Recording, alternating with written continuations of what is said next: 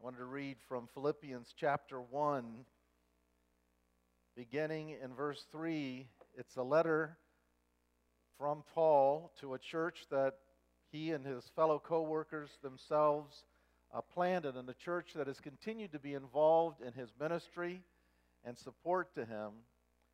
And so he says, beginning in verse 3 I thank my God in all my remembrance of you, always in every prayer of mine for you all, making my prayer with joy, because of your partnership in the gospel from the first day until now.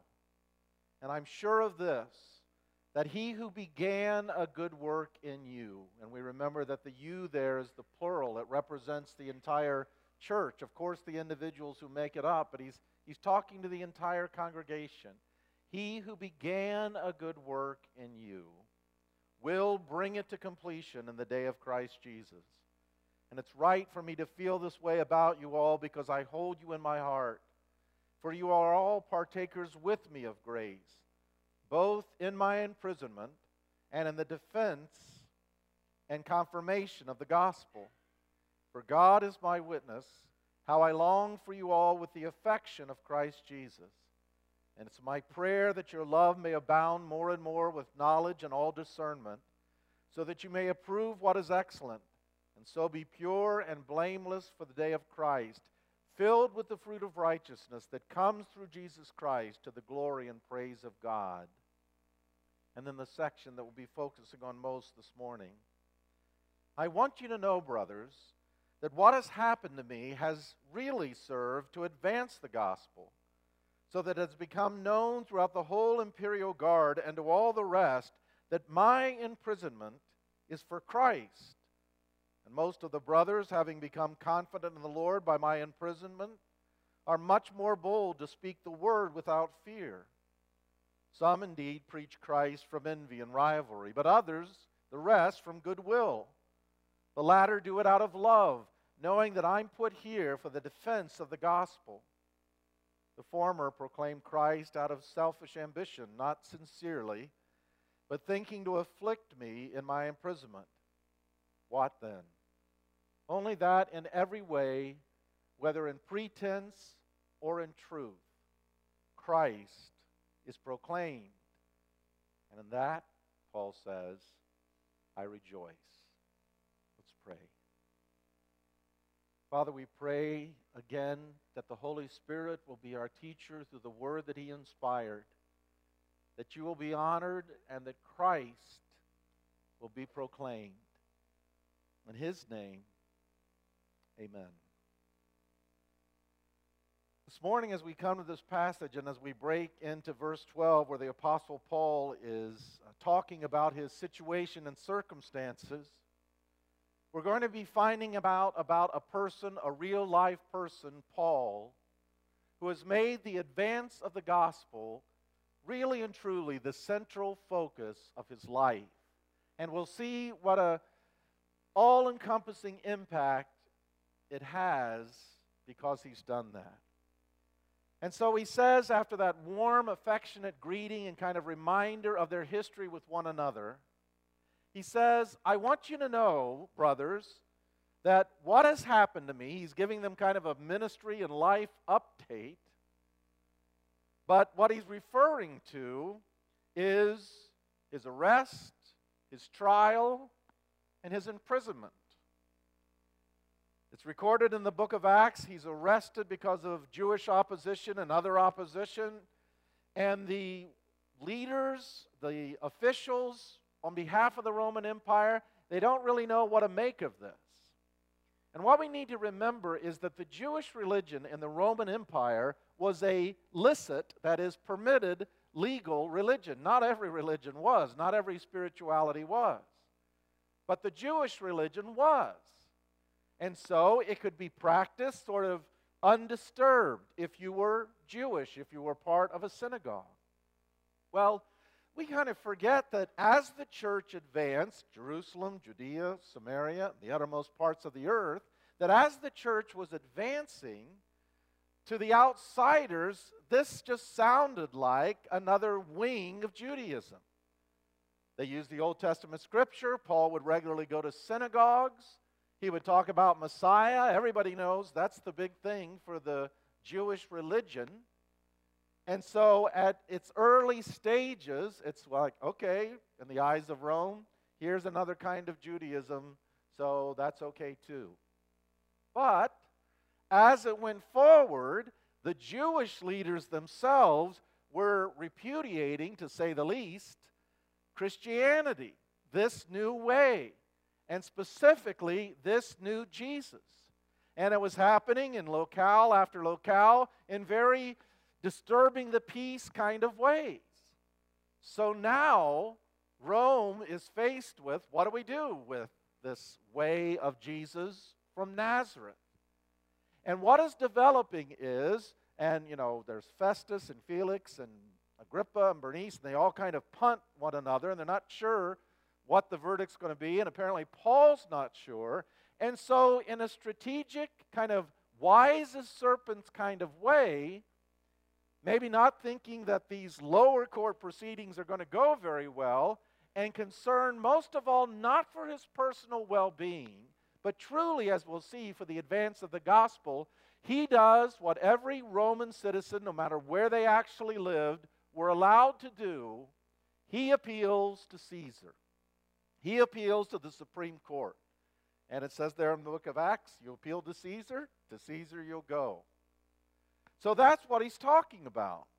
I want you to know, brothers, that what has happened to me has really, that is actually, and the idea is contrary to what you would have thought, what you would have expected, because you would have thought, oh, this trial, this hassle, this imprisonment now, this going to Rome, that's sidelighting the advance of the gospel. That's short circuiting the ministry that Paul could otherwise have been having. And so there are times when, not just in our individual lives or the lives of our family, but in the life of a congregation, we can't really figure out what providence is up to.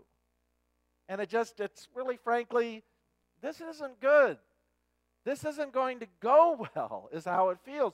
But Paul is to the point now where he says, I want you to know that trial, imprisonment, even though it's all undeserved and unjust, has actually served to advance the gospel. It's another instance of God's surprising providence. And churches, as I've said, face them too. It could hardly have seemed good for Paul for the Christians and churches in his circle of influence for him to be seemingly sidelined by all of this. But he says somehow, and even though he doesn't spell out providence, it's clearly what's in the back of his mind. The way it's actually playing out, the gospel is being advanced. And he gives some instances of it. So that it's become known throughout the whole imperial guard and all the rest that my imprisonment is for Christ. And that reference to the imperial guard is sort of a pretty interesting study to think about what is apparently going on. And scholars differ a little bit. Was he imprisoned here or there? But most seem to think that this is an imprisonment in Rome, in Caesar's court, in the, you know, kind of the jurisdiction of Caesar and the palace. But Acts tell us that he's actually able to live in his own rented quarters, guarded by Caesar and Caesar's guards. In other words, apparently, they would take turns. There, they weren't, there weren't electronic tethers back then, so you got a human tether.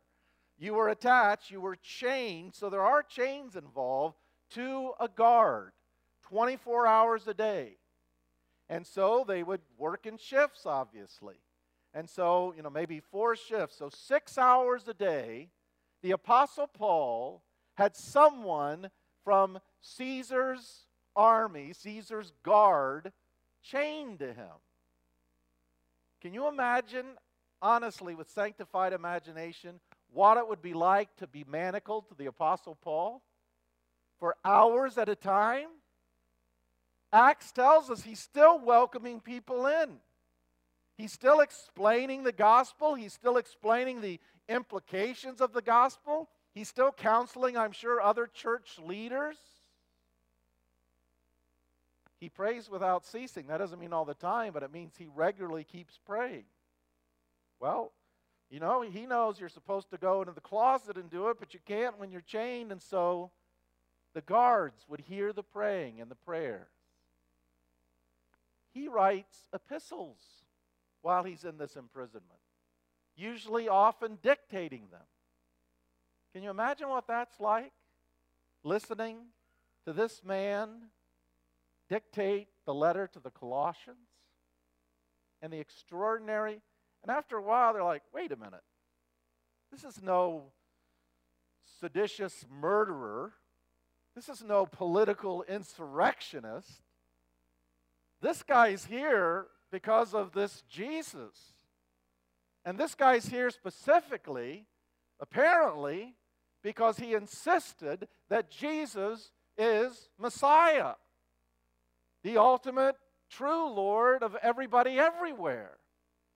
And they would have heard in prayer and conversation, and I'm sure Paul lovingly tried to connect with them individually. And so, what he says is, it's now the case that through the entire imperial guard and to all the rest, everyone else that's sort of in the circle of Caesar's household, they now know because this goes on for months and months and months. In some ways, court proceedings then aren't much different than court proceedings now. They all know now that my imprisonment, my chains, are due to Christ. So that's one way that the purposes, the interests of the gospel, contrary to expectation, have actually been advanced.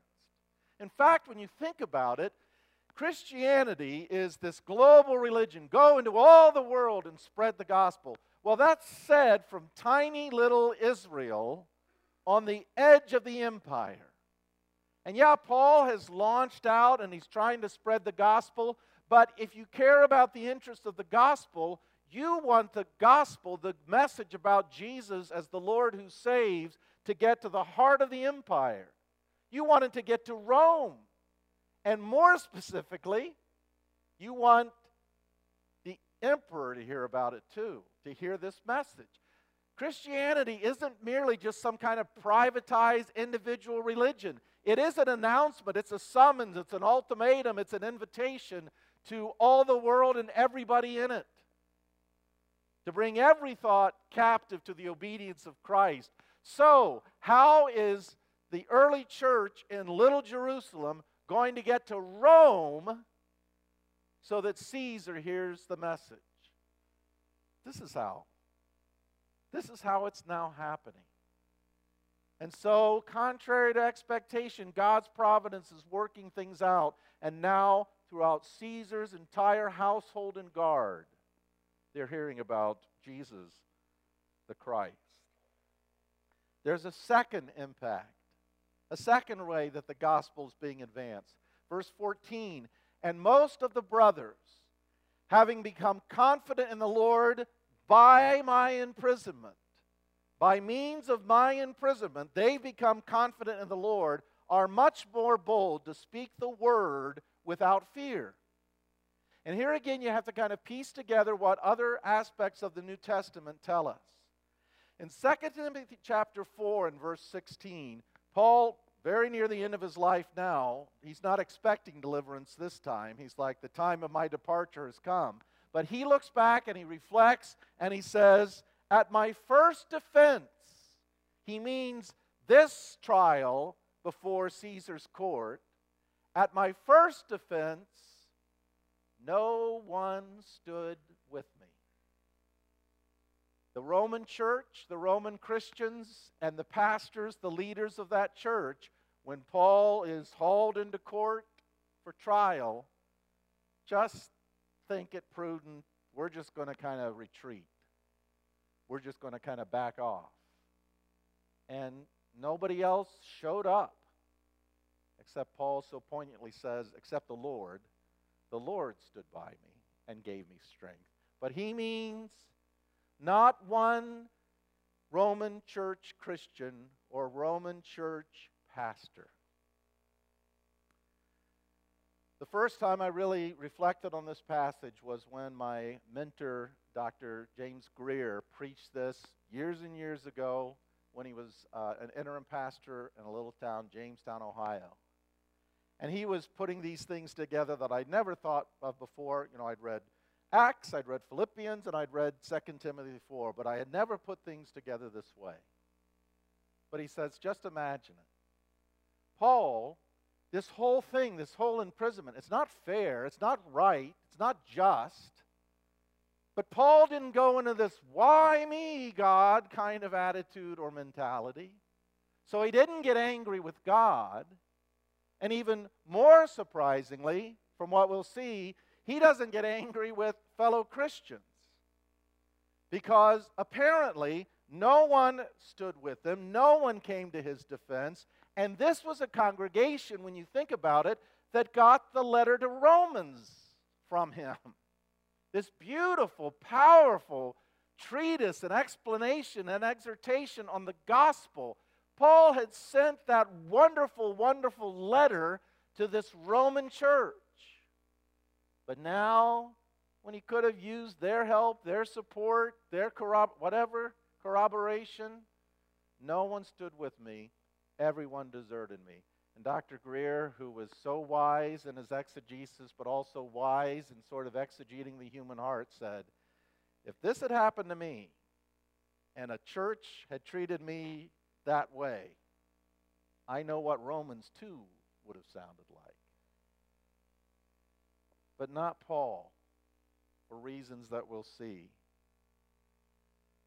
Apparently, as things are developing, word is kind of leaking out that it looks like there's going to be a favorable verdict. That is, Christianity is jo- going to join the list of licit, permitted, legal religions in the empire. That apparently is what oh, oh okay, this looks like things are going to turn. And so then they become more confident again to start preaching, speaking the word without fear. Because Paul is in the vanguard of the gospel's defense. And so he says, they're much more bold to speak the word without fear. And then, this extraordinary kind of aside and acknowledgement. Some indeed preach Christ motivated by envy and rivalry. The rest from goodwill. The latter, the goodwill people, they do it out of love. They know in God's providence by now why I'm here, that I'm put here for the defense, the legal defense of the gospel. And so they're doing it out of love. That's why motivates them to preach Christ but Paul, he's just candid. He knows the human heart because he knows his own heart. And he says, Some, while I'm kind of languishingly, uh, languishing or seemingly languish, some are preaching Christ from envy and rivalry. The former proclaim Christ out of selfish ambition, not sincerely but thinking to afflict me, to stir up trouble for me in the midst of my imprisonment. That is a reality check. It's extraordinary until you think real world and real life. We have to know that when it comes to ministry, all kinds of motivations enter in. We have to know it because we read our Bible and we, we, we read the accounts of ministries, but we have to know it too. You, you know your own heart. There are all kinds of motivations that enter in when it comes to ministry. And it ought to be this love for Christ and this love for people and a desire to make this glorious saving message, this life helping, life changing message, and this glorious person known to as many as we possibly can, motivate out of love and goodwill, but other things enter in.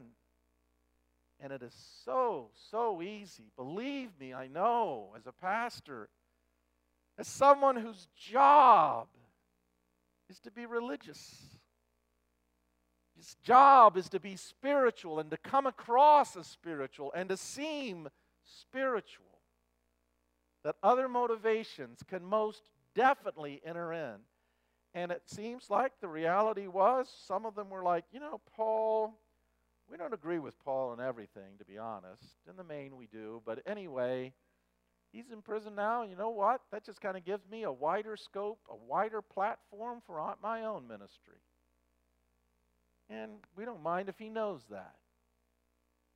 It's sad. It's I'm just saying it because all of us have to guard our hearts.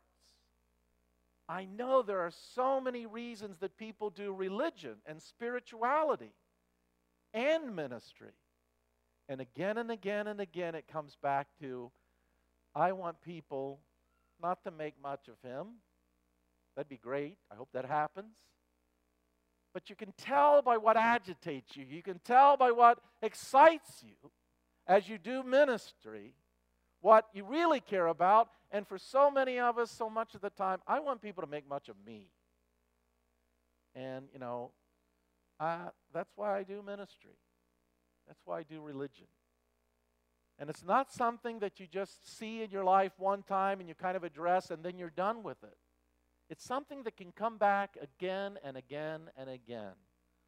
But the Apostle Paul has gotten to the place where, again, he knows that this is going on. He knows that some are preaching from right motive, but he also, he's just a realist. He knows, however he's come to know it, that some are proclaiming Christ out of selfish ambition. They're not sincere. In fact, they've got it in for me. And again, if this had been how I was being treated in the midst of ministry and in the midst of life, bad enough that I was getting the divine providence that's got me unjustly in jail, in prison. But then, no one else to show up at court, at trial. People I've poured myself into ministry to, like Paul had through Romans, the letter. Then, some are actually trying to take advantage of my situation. I do know what Romans 2 would sound like. And I would be a seething, simmering, pious on the outside, agitated on the inside mess. But not Paul. What does he say? Verse 18. What then? So what? All I care about is that in every way, whether in pretense or in truth, Christ is proclaimed, and in that I rejoice. Why? Because Paul really and truly has made the advance of the gospel, not his own advance, the central focus of his life. And so Paul says, I know what's going on, but I tell you what, Christ, whom we're about to see, Christ, he says, my whole life is Christ. For me, living is Christ. And now I've longed for the gospel's advance to Rome. Now it's taking place in this extraordinary way, and I know about that group and why they're doing what they're doing, but they're proclaiming the Savior I really truly love and they're doing the work that I most passionately care about. So I'm rejoicing. And I'll continue to rejoice, he'll say as he goes on. I said in the first service that even though I'm not Presbyterian by every conviction, and we know the differences between a Presbyterian and Baptist, I am Presbyterian by temperament. That is to say, and I mean it, you know, just, you know, it's not a slam, or, if it is, I'm slamming, I'm analytical, I'm, you know, careful to think things through, to try to discern, to figure out in my religion, get the doctrine right and ward off the wrong doctrine. And all of that is great and wonderfully important. But real Christianity is also, and because of that done right, is experiential, which is to say, I'm not so good at rejoicing. Rejoicing is an emotion word. It's not just thinking things through and getting things just right. It is a powerfully felt emotion. In fact, I'm the type, when it talks about rejoicing and joy in the Holy Spirit, someone says, Well, what is it? I go into, Well, let me tell you what it's not. You know, that's sort of, and I've got to ward off all kinds of things. And it's not just a feeling, and it's not based on circumstances, and that's all well and good, but it sure can't stop there. It's got to get to the place not only where I accurately describe it, but where I really, truly feel it. Joy is this sense of elation and gladness. We know what it is in other contexts, in other circumstances. You know when you're experiencing it, you know when you're rejoicing. It's this deep, profound gladness and gratitude and wonder all blended in, and you're just fired up. And for Paul, he wasn't just churning out duty, certainly not just churning out ministry duty in order to advance or order to appear a success or anything like that. He's motivated by love for his Savior and he's motivated by love for the gospel itself. And so, in real circumstances where the emotional response may well have been expected to be anger or, or bitterness or envy or anything like that, instead, he is really truly, he's not just piously given a testimony, he is really truly, I rejoice. And I'm saying the only way that can be true is because Paul cares most deeply about the advance of the gospel. And if that's going forward, he's very, very glad. Is the advance of the gospel the central focus of your life? Is the advance of the gospel the central focus of your church's life, your congregational life, and your aspirations and expectations and what you care most about when it comes to what happens to and through your congregation? The reason that the advance of the gospel was the central focus of Paul's life in the sense of his activity and his work is because knowing Christ was the central focus of his very being. I don't know any other way to say it. He goes on to say, Yes, and I will rejoice, for I know that through your prayers and the help of the Spirit of Jesus Christ, this will all turn out for my deliverance. It's apparently a quote, a little quote, an allusion to Job and the experience of Job. You talk about another time where you can't figure out what providence is doing, but Job still expects it's going to turn out for my deliverance. God's going to show up. He's going to save in this circumstance too. As it is my eager expectation and hope that I will not at all be ashamed or put to shame, but that with full courage, now as always, Christ will be honored, literally magnified, be made much of in my body, whether by life or by death. And then he says, and this phrase, you know, it shows up on posters and bumper stickers for Christians. It can be and sound like just a greeting card slogan. But for Paul, this rather extraordinary person, it really is where he's at. He says, For me, living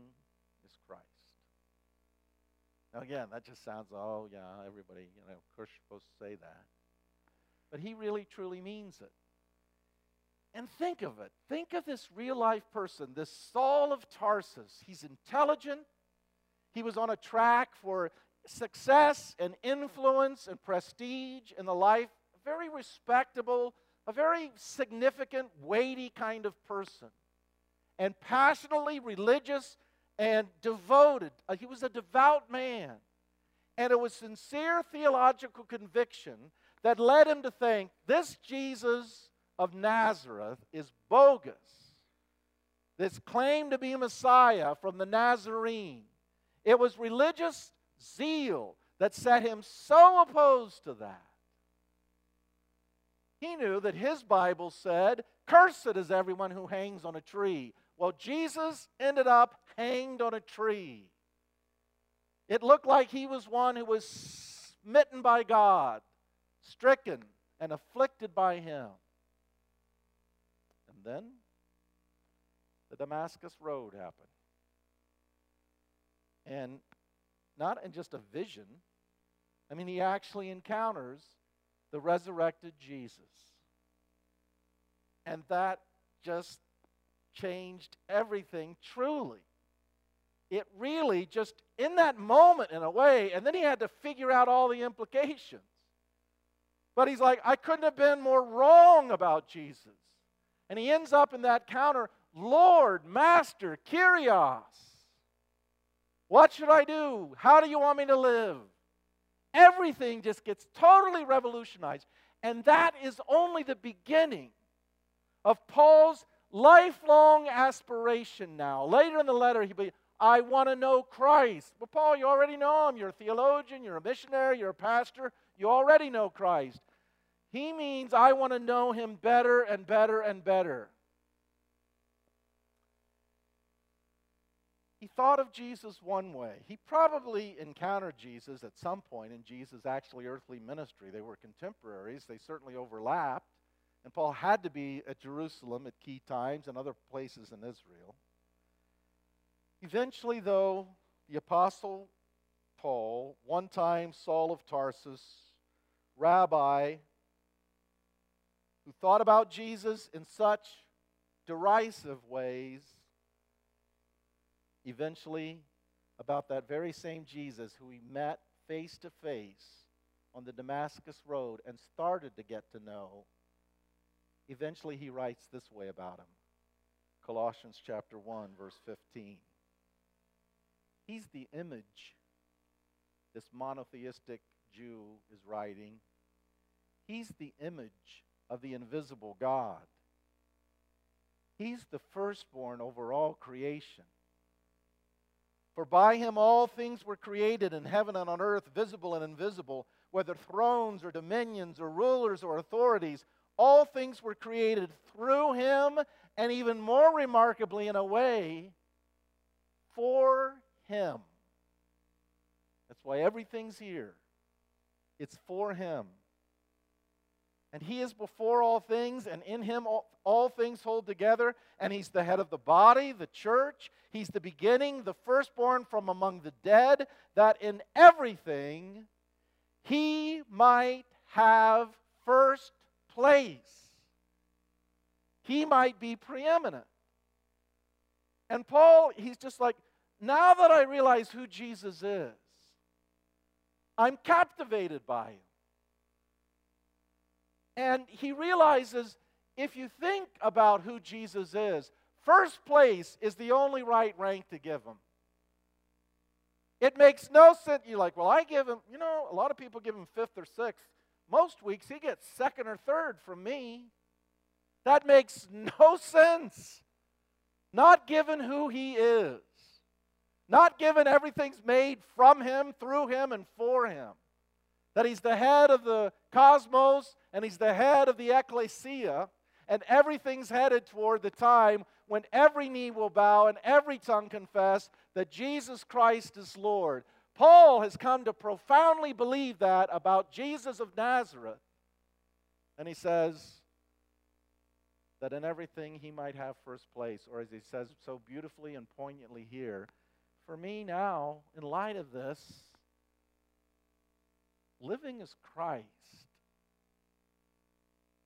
Dying is gain. Why? Because dying means more Christ for him. Unobstructed engagement and interaction with Christ. Do you see how powerful this is? In life and ministry, if living is about pleasing these people and being well approved by these people and that, Boy, that's distracting. Boy, that's exhausting. Boy, that's confusing. But if you really, truly come to the place where, you know what? I'm not just pretending because I'm a loser and I can't succeed at other stuff, so I'll pretend that all that matters is pleasing Christ. Given who He is, that's all that's ever mattered truly anyway. And Paul has just profoundly realized it. And so he just looks, and when the Bible says this, it doesn't mean Christ only in your life. You've got other relationships, God given relationships. You've got other callings and obligations. You've got a world that you inhabit, and you've got to rightly engage with all of that. It doesn't mean Christ only. But I tell you, it most definitely means Christ supremely and Christ centrally. If you really realize who Jesus Christ is and the absolute privilege of being engaged with Him, you'll know that it only makes sense for every other relationship to be conditioned and signified by my relationship, your relationship to Christ. Paul says we don't know people after the flesh any longer, just what they are, just in this worldly sense. Now it's a new creation, Christ centered perspective on everything. For me, this intelligent, sophisticated, impressive man, not some slogan, not some motto. He says it and he really means it. For me, to live is Christ. One commentator put it this way To say living is Christ is to say that for him, life means Christ and life is summed up in Christ. Life is filled up with, occupied with Christ in the sense that everything Paul does trusts, loves, hopes, obeys, preaches, follows, and so on is inspired by Christ and is done for Christ. Christ and Christ alone gives inspiration, direction, meaning, and purpose to existence. Paul views his life as totally determined and controlled by his own love for and commitment to Christ. Overpowered by Christ on the Damascus Road and overwhelmed by his majesty and love and goodness and forgiveness, Paul can see no reason for being except to be for Christ. If that sounds excessive or extreme to us, we really haven't recognized who he is and what he is, honestly, truly. Once a person does, Paul's sentiment makes entire sense, and it's the only thing that makes sense. As you decide about your next senior pastor, and in many ways, as Pastor Kevin and Pastor Jason came and asked me to preach this Sunday, I thought the last thing I'm going to try to do is like seven steps to finding your next pastor. But I want to give you one. It comes from an insightful essay from Paul Tripp that I read just this week. This is what matters most, hands down when it comes to the characteristics that you'll look for in your ministry. And what I'm going to describe, no person does completely or perfectly, or you won't have another pastor, and all the rest of us will have to resign. But it truly, truly matters that this is the thing that matters most for any minister. A pastor's ministry is never just shaped by his experience knowledge and skill, it is also always shaped by the true condition of his heart. In fact, if his heart is not in the right place, knowledge and skill can make him dangerous. Pastors often struggle to find living, humble, needy, celebratory, worshipful, meditative communion with Christ. It's as if Jesus has left the building, but the ministry churns on. There is all kinds of ministry knowledge and skill, but it seems divorced from a living communion with a living and ever present Christ. All this activity, knowledge, and skill seem to be fueled by something else. Ministry becomes shockingly impersonal. Then it's about theological content, exegetical rightness, ecclesiastical commitments, and institutional advancement. It's about preparing the next sermon, getting the next meeting agenda straight, and fulfilling the requisite leadership openings. It's about budgets and strategic plans and ministry partnerships. None of these, says Tripp, is wrong in itself. Many of them are essential, but they must never be ends in themselves. They must never be the engine that propels the vehicle. They must all express something deeper in the pastor's heart. The pastor, and it's true of all of us, must be enthralled by, in awe of, and in love with his Redeemer.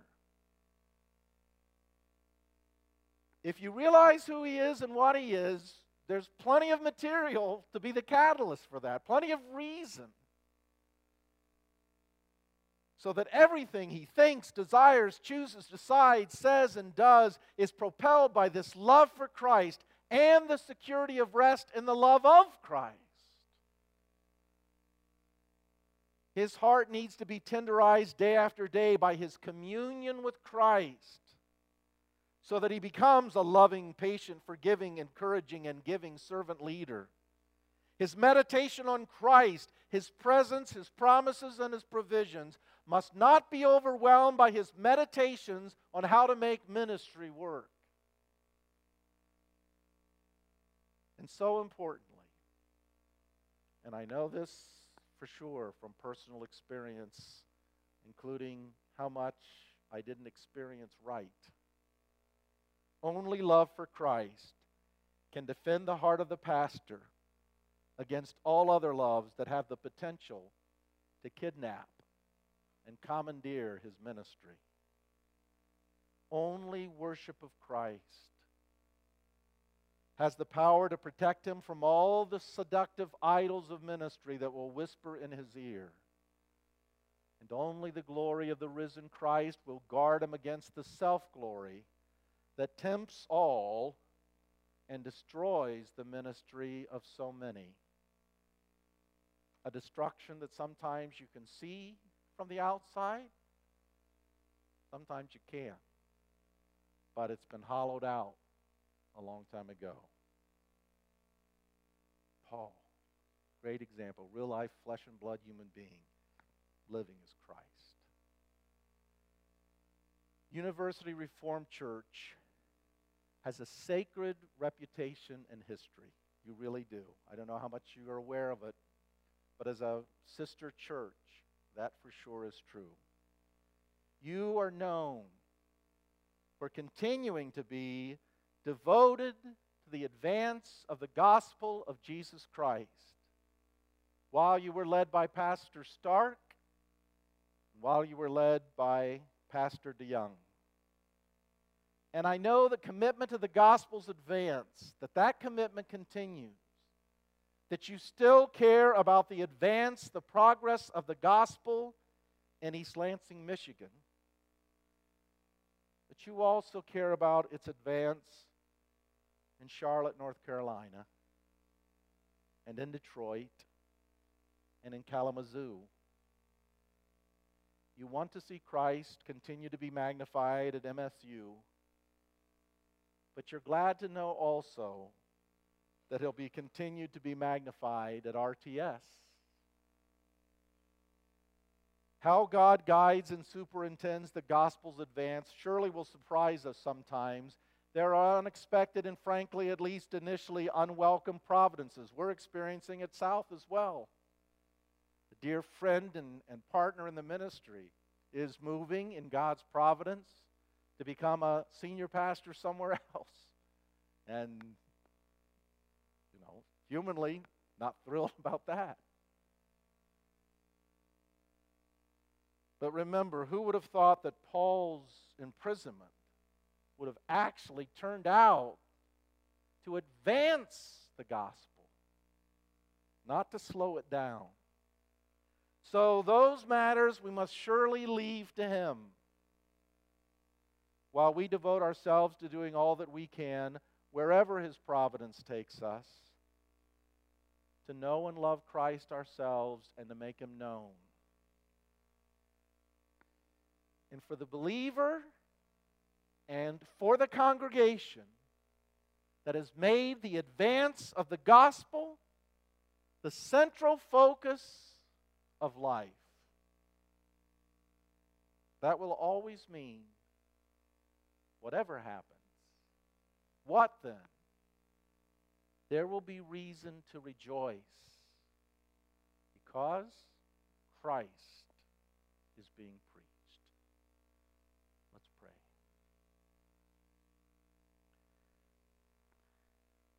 Our Father in heaven, the longer sometimes we've been around Christianity and the things of Christ, the greater the possibility that we'll have drifted away from that first love where what Paul says makes perfect sense. And life and ministry, even, ministry, even, becomes about something else and something less. So, Lord, I thank you for this inspired record of an imperfect flesh and blood, but spirit filled, gospel transformed man who came to the place and stayed there where he could really say, For me, to live is Christ. May you, who begun a good work in this congregation, be trusted to bring it to completion until Christ's day. In his name we pray.